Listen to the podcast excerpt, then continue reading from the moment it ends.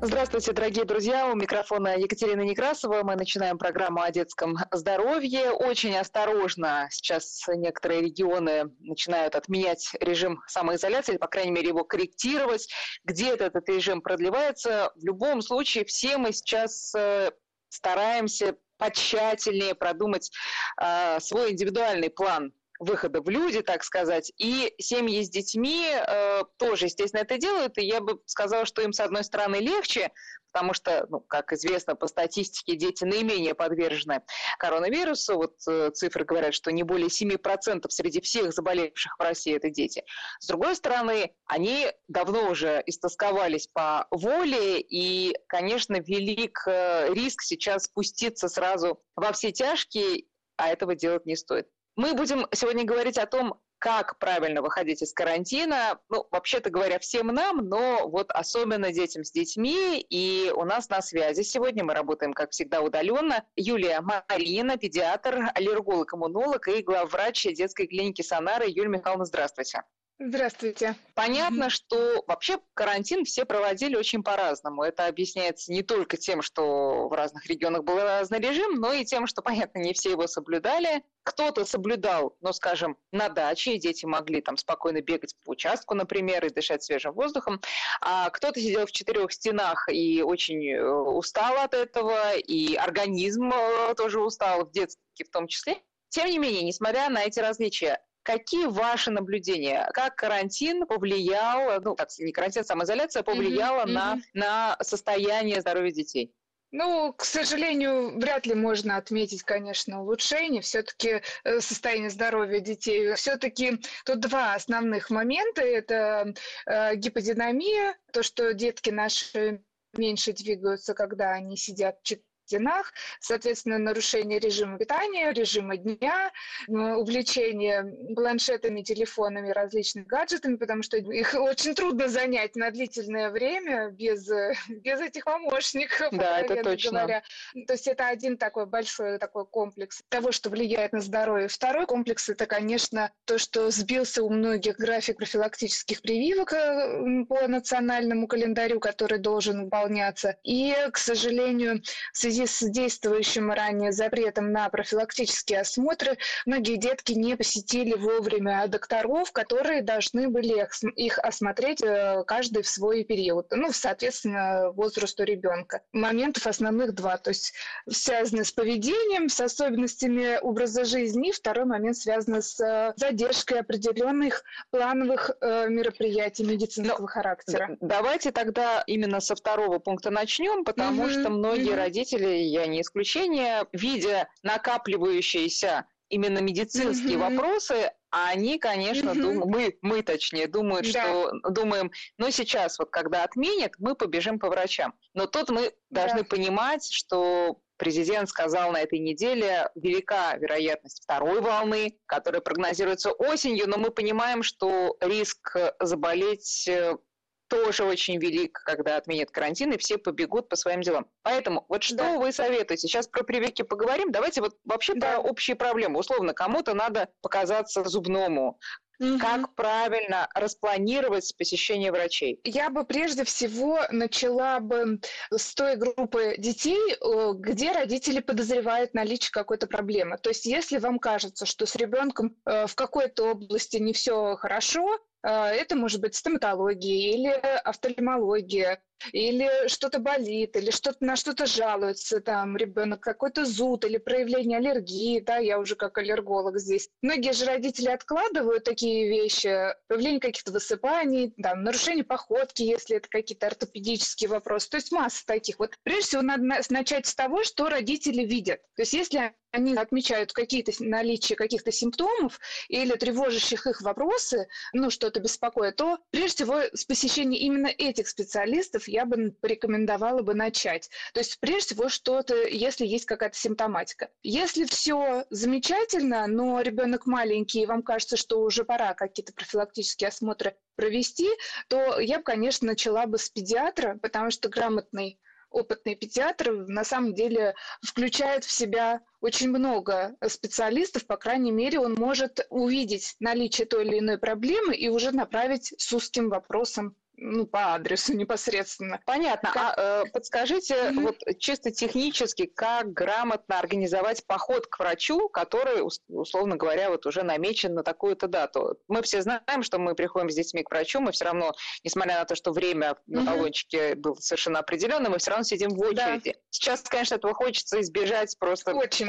Очень, да. Э, что тут можно посоветовать родителям? Есть э, моменты, на которые они не в силах, конечно, повлиять, да, наличие, там, задержка приема, необходимость где-то что-то подождать. Это те факторы, на которые мы не в состоянии повлиять. И на что мы можем повлиять? Это прийти ровно по времени, не раньше или позже, чтобы минимизировать время нахождения свое в медицинском учреждении, максимально стараться при, по возможности, по возможности запись, например, на раннее утро там назначить, да, то есть как бы максимально рано, чтобы пройти вот до э, толпы. Но это по ситуации конечно. Что мы можем еще сделать для себя? Маски, респираторы, и у кого что есть, и обработка рук, и слежение обязательно за ребенком, чтобы он не тащил руки, руки в рот, не брал какие-то игрушки в рот, взять игрушки с собой, свои собственные, не играть игрушками, если они где-то расположены в холле, потому что это контакт вероятен очень большой, и не принимать пищу в медицинском учреждении, тем более в кабинетах. Такое uh-huh. очень часто, к сожалению, бывает. Родители хотят отвлечь ребенка сушками, конфетками. Вот все-таки пищу надо принимать либо до, если не, не планируется сдача анализов, либо после, но никак не э, в процессе э, врачебного... Посещения да, медицинского да, учреждения. Да, да, да. Скажите, пожалуйста, э, по поводу масок и, кстати, перчаток тоже, потому что, ну, детям тоже теоретически ну, можно их подобрать. Ну, перчатки понятно, какие-нибудь маленькие надеть, и ребенок ребенок это будет терпеть, то хорошо. Что по поводу масок? Я, честно говоря, не видела еще ни одного ребенка в маске. Не очень представляю, как дети, как, как это возможно. Скажем, до, до там какого-нибудь 12-летнего э, возраста это все будут терпеть. Может быть, у вас есть ну, опыт какой-то? Ну, у меня какой опыт? У меня мы сегодня вынуждены ходили со своим младшим ребенком, восьмилетним, в магазин. Вот за продуктами просто не с кем было оставить его. Надели на него респиратор, ничего страшного, терпел спокойно. Ну, 8 лет это, конечно, не 8 месяцев, понятно. Я хочу сказать, что, во-первых, все меры защиты, что маски, э, что респираторы, что перчатки, они имеют все определенную, как скажем, степень защиты. Это не стопроцентная эффективность и не стопроцентная гарантия того, что не будет контакта с вирусом. Я хочу вот на это очень обратить внимание наших слушателей, потому что я и писала тоже об этом неоднократно, что люди думают, что они вот в перчатках, что они совершенно защищены и начинают, вот я неоднократно видела, что берут себя в этих перчатках за лицо, поправляют бесконечно маску на своем лице, перчатках, ну, руками в перчатках, э, тем самым увеличивая риск, на самом деле, проникновения инфекции. Я уже не говорю о том, что курят в перчатках стоя, принимают в перчатках пищу, в этих же, этими же перчатками берутся там за ручки дверей. То есть, как ну, бы... Так, полагаю, что ну, перчатки да, волшебные сами да, по себе. Да. да, да, они сами вот просто просто поубивают там все эти вирусы на себе. То есть вот, пожалуйста, вот этот вот э, суть в том, что надо разграничивать свои отверстия.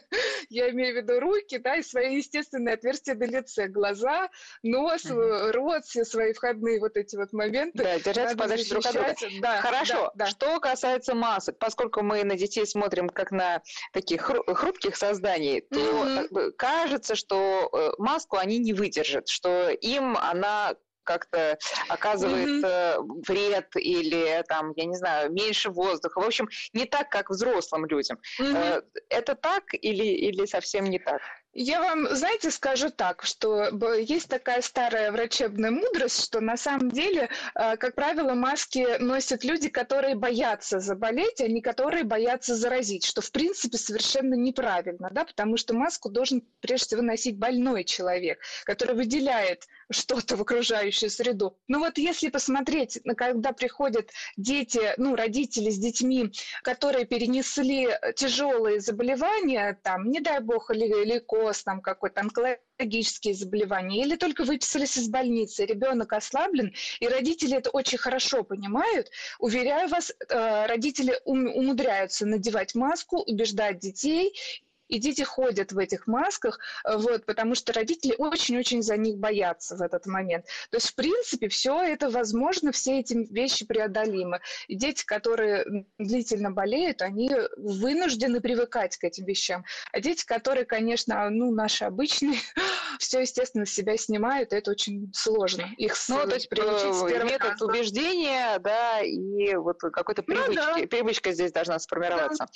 Скажите, пожалуйста, mm-hmm. теперь по поводу прививок. Э, действительно, многие пропустили свои календарные прививки, mm-hmm. многие mm-hmm. не доделали то, что уже начали, да, вторую там и третью. Mm-hmm. Что сейчас делать вот этим людям? Насколько перенос прививок вообще безопасен? Э, и нужно ли заново делать то, что просрочено было, mm-hmm. вот вторая и третья? Стоит ли опять делать mm-hmm. первую? Первый момент, что, в принципе, ничего заново начинать не нужно. Единственное исключение, наверное, может составить вакцинация против гепатита Б. Она делается трехкратно. Первая прививка делается в роддоме, далее в один месяц и далее в шесть месяцев, как, ну, если ориентироваться а, на национальный календарь. Между первой и второй прививками нежелателен интервал более пяти месяцев. Вот тогда возникают вопросы о начале вакцинации заново. Там вот есть такой момент. Все остальные прививки, коклюш, дифтерия, столбняк, полиомиелит, все наши стандартные вот эти вот вак... Э, этапы вакцинации мы просто продолжаем. По графику, как только человек, пациент обратился, если нет противопоказаний, мы просто их продолжаем прививать, и, в общем-то, на этом все. Единственный момент, что, конечно, весь национальный календарь, все эти графики прививок, они составлены э, таким образом не случайно. Все интервалы заложены между ними не случайно, поэтому чем четче выполнять э, график, тем выше наша уверенность в том, что будет сформирован хороший поствакцинальный иммунитет, э, то есть будет сформирована защита против определенных вот этих инфекционных болезней, что, собственно, является целью вакцинации. То есть вот весь график желательно выполнять четко. Но если что-то пошло не так, то ничего страшного, нужно просто доделать делать. Понятно. А вот, вот лето, например, э, когда ну, многие бросятся делать прививки, mm-hmm. поскольку просрочили уже mm-hmm. свой календарь, mm-hmm. это правильное, хорошее время для прививок? Абсолютно хорошая. Нет у нас такого, понимаете, не, э, осенью будут волна ОРВИ, зимой холодно, весной какие-то аллергические моменты, летом жарко. У нас каждый сезон что-то может быть благоприятное и неблагоприятное. Поэтому у нас э, не зависит наша вакцинальная работа от э, времени года. Мы совершенно четко должны следовать вот этому графику, потому что гораздо опаснее тот момент, что родители пропустят прививки забудут про них, и ребенок так и пойдет дальше во взрослую жизнь с недоделанными вакцинами и, к сожалению, будет в группе риска по тем или иным заболеваниям. И поэтому хотела бы подчеркнуть, что ни в коем случае не нужно думать, что прививка привязана только к возрасту. Ну, то есть, например, если что-то в три месяца сделано, ой, если нам уже там 6 или нам уже 9, а, ну, значит, нам это не надо. То есть э, важно не только э, возраст, в котором делается вакцинация, но и э, количество вот этих прививок есть, ну, качество, естественно. А тот, кто сделал, просрочив э, свой календарь, сделает mm-hmm. заново первую прививку, может надеяться, что уж теперь-то иммунитет будет еще более сильным, например, Ну, чрезмерно, чрезмерно тоже не надо. Здесь, если как-то прям рушится график э, вакцинации, соответственно, врач-педиатр должен просчитать в данной ситуации уже индивидуальные все сроки, потому что многие вещи, они зависят от возраста, как, ну, я имею в виду, что кратность вакцинации, ну, например, чтобы понятнее было, например, от менингококковой инфекции, там, в 9 месяцев, э, если мы вакцинируемся против менингококковой инфекции, то нужно две вакцины, а если старше двух лет мы вакцинируемся от менингококковой инфекции, то нужна только одна прививка. Вот эти вот все тонкие моменты, это должен просчитать врач-педиатр, к которому обращается пациент э, с календариком графиком прививок, что у него по факту э, сделано было, когда, в какие сроки. От этого мы выстраиваем уже индивидуальную цепочку. Так что... Ну, в общем, короче говоря, в любом случае э, родители должны со своим ребенком первым делом идти да. к педиатру и, так сказать, обновлять э, всю э, свою базу и все свои, да. так сказать, весь свой цикл подвергать какому-то ну, анализу. Анализу, да. Сейчас мы делаем перерыв на новости и э, вторую часть программы начнем начнем уже с вопроса о прививках как раз против коронавируса. На связи у нас сегодня педиатр, аллерголог, иммунолог Юлия Маринина. Возвращаемся в программу «Витаминка». Мы сегодня беседуем с педиатром и аллергологом, иммунологом Юлией Марининой. Говорим о том, как правильно э, семьям с детьми в первую очередь, да и вообще всем остальным тоже выходить из карантина. И остановились на вопросе прививок. Ну вот, что касается плановых, это мы обсудили. А что касается все-таки прививок от коронавируса. Объявлено было на этой неделе о том, что уже к концу июля она может в России появиться, но мы знаем, что в Америке, например, э, тоже успешно сейчас э, проходит, э, проходит разработка а, такой прививки. Скажите, Юлия Михайловна, что по поводу детей? То есть вот у нас Анна Попова, глава Роспотребнадзора, сказала, кто угу. вообще первый кандидат на а, вакцинацию. Это, понятно, люди из групп риска. Есть семьи, которые решат просто сразу всем вместе, включая детей, включая маленьких детей, да, сделать эту прививку и ни о чем больше не беспокоиться. Что скажете? Угу. А, ну, мы, конечно, с нетерпением ожидаем вакцинацию, саму вакцину, появление вакцины. Есть разные противоречивые данные по срокам, когда вакцина, возможно, появится. Те сроки, которые вы назвали, на мой взгляд, они являются очень такими оптимистичными. Слишком оптимистичными, а, да. Будем надеяться на то, что рано или поздно это свершится, но для того, чтобы была вакцина введена в широкое, скажем так, в массовое потребление, во-первых, она должна пройти все необходимые э, этапы тестирования, во-вторых, она должна быть зарегистрирована, то есть это еще юридические определенные аспекты. Там уже в инструкции к применению будет указано, с какого возраста э, и какая кратность должна быть э, в той или иной возрастной группе.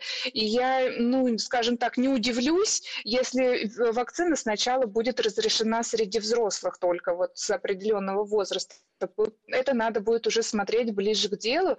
Вот. А также необходимо понимать, что вакцина должна еще наработаться, да, то есть еще просто ее чисто физически надо выпустить определенное количество доз, так скажем, чтобы всем хватило. Mm-hmm. То есть еще определенные вопросы в, до, в доступности вакцины есть. Посмотрим, посмотрим, что будет написано хотя бы в примерных каких-то вот данных по исследованию вакцины и в инструкции к применению. Если она будет разрешена разрешена в детском возрасте, конечно, естественно, мы будем рекомендовать ее к применению.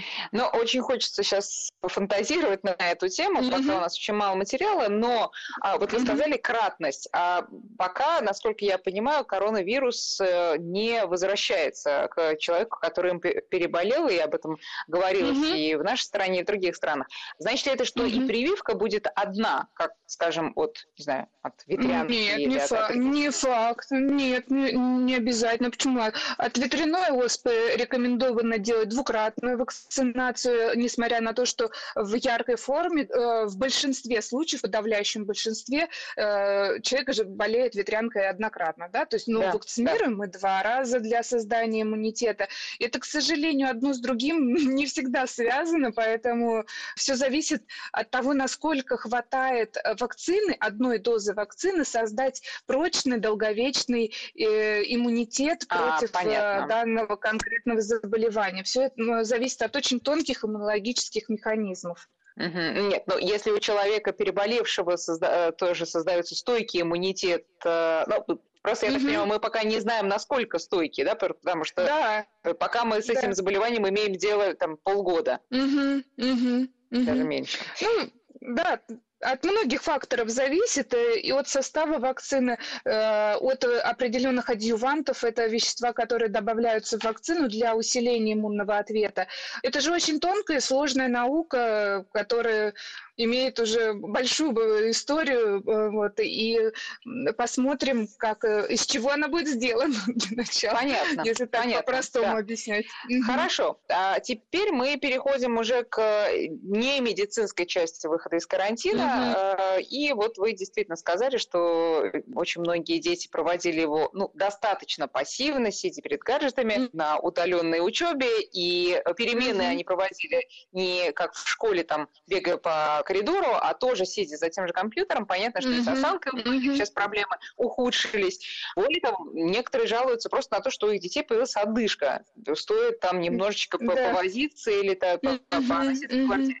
Как э, возвращаться к активному образу жизни правильно? Ну, на мой взгляд, вот это вот наше сидение в таком э, длительном времени, периоде времени перед гаджетами не столько, может, даже для глаз, сколько для психики детской, на мой взгляд, очень э, неблагоприятно воздействует. Поэтому я бы начала с того, чтобы просто меньше, ну, ограничить по возможности заседание детей в э, этих вот э, наших играх или, вот, и, и гаджетах, и потихонечку выходить гулять, как только это будет возможно можно, желательно в ранние утренние часы до определенного потока. Возможно, даже я бы пересмотрела режим дня с тем, чтобы, например, э, ну, там, вставать, если никто не, ну, если есть такая возможность, и не работает там э, мама, в 5-6 утра выходить лучше на прогулку, а днем э, ложиться вместе с ребенком спать. 5-6 утра, вы серьезно? А я, я не да, верю. Абсолютно. Почему? Вот это да, я вот встаю это в 6 утра совершенно... Нет, но зато можно днем устроить э, сиесту, поспать спокойно. Вот. Я имею в виду, чтобы прогулки совершались э, в, ну, в период, когда минимальное количество время, людей... Да. да, да, да. То есть разобщиться, так скажем, с потоком, с массовым э, людей, если э, смотреть вот в плане безопасности возвращения к жизни, так скажем к нормальной. И прежде всего посещать, конечно, как только можно будет и когда это разрешат, больше все-таки отдаленные всякие углы парков, э, в большей степени какие-то э, лесные зоны, полянки и поменьше на детских площадках непосредственно э, в близости от подъездов. То есть, э, чтобы вот это вот фактор передачи качелей, всякие лазилки был сокращен подальше угу. от всех. Если все-таки ребенок уговорит э, маму и папу, и бабушку и дедушку, значит, сбегать на любимую угу. площадку, а там, ну, угу. кто там, там же только Маша и Петя, да и, и то мы знаем, что они здоровы, не болели. Что угу. такого? Угу. А, какие меры предосторожности надо принять э, до и после, ну и во время? До и После, ну, конечно, это обработка рук э, просто мытьем с мылом или санитайзерами, это самое основное. И э, прививание ребенку навыков гигиены с самого раннего возраста, чтобы он, опять-таки, не брал руки в рот, не облизывал ни чужие игрушки, ни свои руки. И еще раз хочу повторить о культуре вообще принятия пищи детьми. Пищу надо принимать, как это, как профессор Преображенский говорил, в столовой, да, а не в передней и не в детской. Вот, потому что на самом деле, что толку надевать перчатки или пытаться обезопасить свои э, руки санитайзером, если при этом вы там едите яблоко. То есть вот этот момент, мне кажется, он очень важный. Приучение. Да. И, и, кстати говоря, таком... вот любимые угу. многими перекусы на ходу, они тоже должны быть э, пересмотрены. Это привычка, потому что это, опять же, руки, которые всегда есть возможность да. помыть вне дома. Да. да. да. А, а что, кстати, вы посоветуете? Ну, если ребенок маленький, ему там 3-4 года, и мама всегда берет то яблочко, то сушечку, то пюрешку, то еще что-то с собой. Ну, Куда? это какая-то должна быть, возможно, знаете, бывают сейчас питьевые различные варианты э, в упаковках, когда там даже сосал ее, высосал эту упаковочку и выбросил. То есть вот так вот минимально. Плюс, конечно, это должно быть, если это фрукты, они должны быть вымыты э, в чистом пакете, соответственно, руки должны быть обработаны, прежде чем вы ребенку дадите эти фрукты из пакетика. Что то же самое касается каких-то сушек, печенюшек. Вся эта пища должна приниматься чистыми руками, и руки должны быть чистыми не только у ребенка, но и у вас, да, когда вы даете. Ну и простые элементарные навыки гигиены, как я сегодня опять-таки была вот в этом продуктовом магазине, и сейчас все пошли фрукты и предлагают неоднократно попробовать э, ягоду или кусочек там помидорчика отрезать там, да я вам его помою, нет, ну вы только понюхайте. Mm-hmm. Я иду в маске, вот, а мне предлагают снять маску и понюхать там какой-то фруктик или ягоду. Соответственно, ну вот этого делать не надо, да, то есть не стоит пробовать ничего ни на рынках продуктовых, ни в магазинах. Э, все эти вот дегустации, они должны быть все-таки временно, на мой взгляд, не поощряться, я бы так сказала. Поняла. Теперь, что касается культурно-массовых мероприятий, по которым тоже истосковались и взрослые, и дети. Mm-hmm. Минкульт э, сообщил о том, что театры начнут возвращаться к работе примерно mm-hmm. ближе, ну, не ближе, точнее говоря, а начиная, наверное, с сентября. Да и то зрители будут сидеть в шахматном порядке в зале. Что по поводу детей, которые, естественно, в этом смысле очень активны, и школьные экскурсии, и школьные mm-hmm. экскурсии, индивидуальные, а, вообще не ходить? Ближайшие, не Ой, знаю, полгода, опять очень, же? Очень сложный вопрос на самом деле. А, я думаю, что если есть в семье все-таки а, в близком, ближайшем окружении люди из группы риска, я имею в виду какие-то бабушки, дедушки, кто совсем нехорошо там себя чувствует и имеют какие-то фоновые серьезные заболевания, я бы, наверное, таким семьям порекомендовала бы воздержаться все-таки от посещения массовых мероприятий. Вот, если родители живут просто, э, мама, папа там и, и двое детей, и они не контактируют, там, не ухаживают при этом за тяжело больными людьми, ну, возможно, когда разрешат э, наши власти, ну, может быть, и можно это все дело посещать. Вот такой мой взгляд. Понятно, понятно. Но, как мы знаем, в шахматном порядке будут рассаживать э, наших выпускников и на ЕГЭ, и тут mm-hmm. уж, как говорится, живешь ты с бабушкой или только с мамой и папой. Ну, конечно, вот, конечно. Да, вперед. Уже, да, да. Mm-hmm. тут что посоветуете? Было объявлено на этой неделе, опять же, что первый единый госэкзамен 29 июня, и потом первые числа июля, а, то есть вот через mm-hmm. месяц. Мы не знаем, какая будет mm-hmm. обстановка, мы mm-hmm. уже начинаем думать, как все-таки это организовать, я имею в виду родители, да, более mm-hmm. безопасно. Что посоветуете? Надо понимать, что все средства защиты, любые, опять-таки то, что я уже, в принципе, озвучила, маски, перчатки, мытье рук имеют определенную, только вот относительную, так скажем, эффективность. Но, тем не менее, именно этими средствами лучше в данной ситуации не пренебрегать, э, объяснить э, подростку важность всех этих э, защитных э, мероприятий, хотя я уверена, как бы их там не посадили в классе, в шахматном порядке, там не в шахматном, они все равно все переобщаются в коридоре до, после. Вот, поэтому, наверное, рассадка какая-то принципиально в данной ситуации защитного э, характера иметь не будет, я думаю. То есть мы должны просто объяснять своим детям о том, что ну, как я бы думаю, не да. хотелось, э, надо стараться mm-hmm. соблюдать. Все равно, несмотря на уже снятие ограничений, все равно какие-то ну, э, элементарные меры надо с, да. сохранять. Что касается дружеских встреч детских, которые тоже официально конечно, будут разрешены mm-hmm. после снятия карантина. Э, стоит ли на это родителям соглашаться, на просьбы mm-hmm. пойти в гости или пойти всем вместе погулять или посидеть где-то?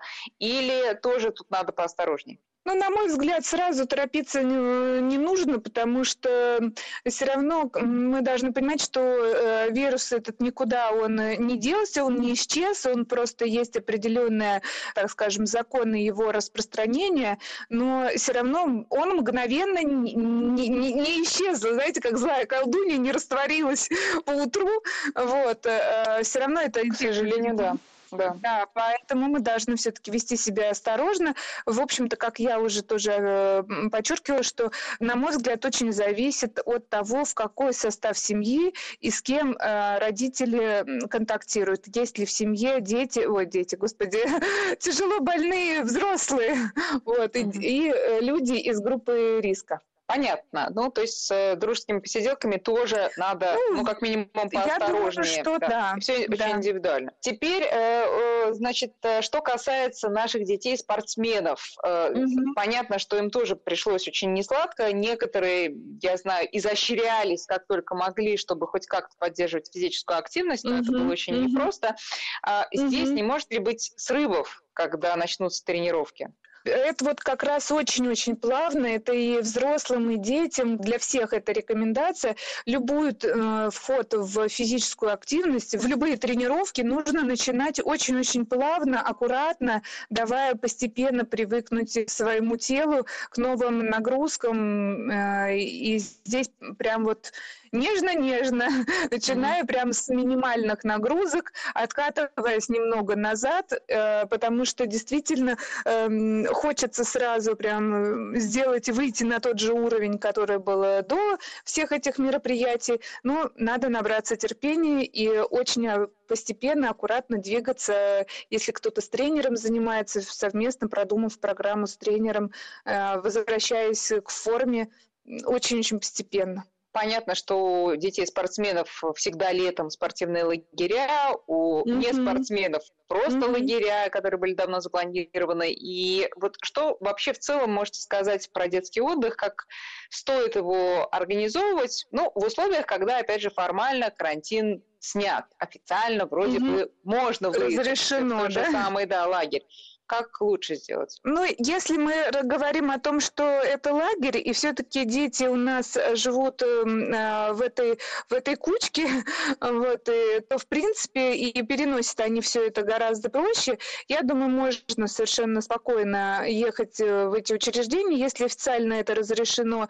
Э, единственный момент, э, на который я хотела бы обратить внимание, что все-таки надо изолировать людей, у кого есть признаки вируса вирусных э, каких-то заболеваний, респираторных вирусных инфекций. Все-таки если какая-то вот температура, какое-то проявление кашля, другие симптомы вот такого характера, то надо обязательно оставаться дома или изолироваться, обращаться в медчасть. И здесь должна быть четкая все-таки сознательность у каждого человека, и у ребенка, и у взрослого. Ну, если мы по подростке говорим, что ему надо объяснить обязательно, что если он чувствует признаки признаки респираторной инфекции, то нужно обратиться к врачу и не нужно контактировать с другими людьми. Теперь, что касается таких семейных поездок летних, понятно, что на море очень немногие, mm-hmm. мягко говоря, смогут выехать. Mm-hmm. А, и, естественно, рождается мысль, а тогда mm-hmm. у нас есть, в конце концов, речка.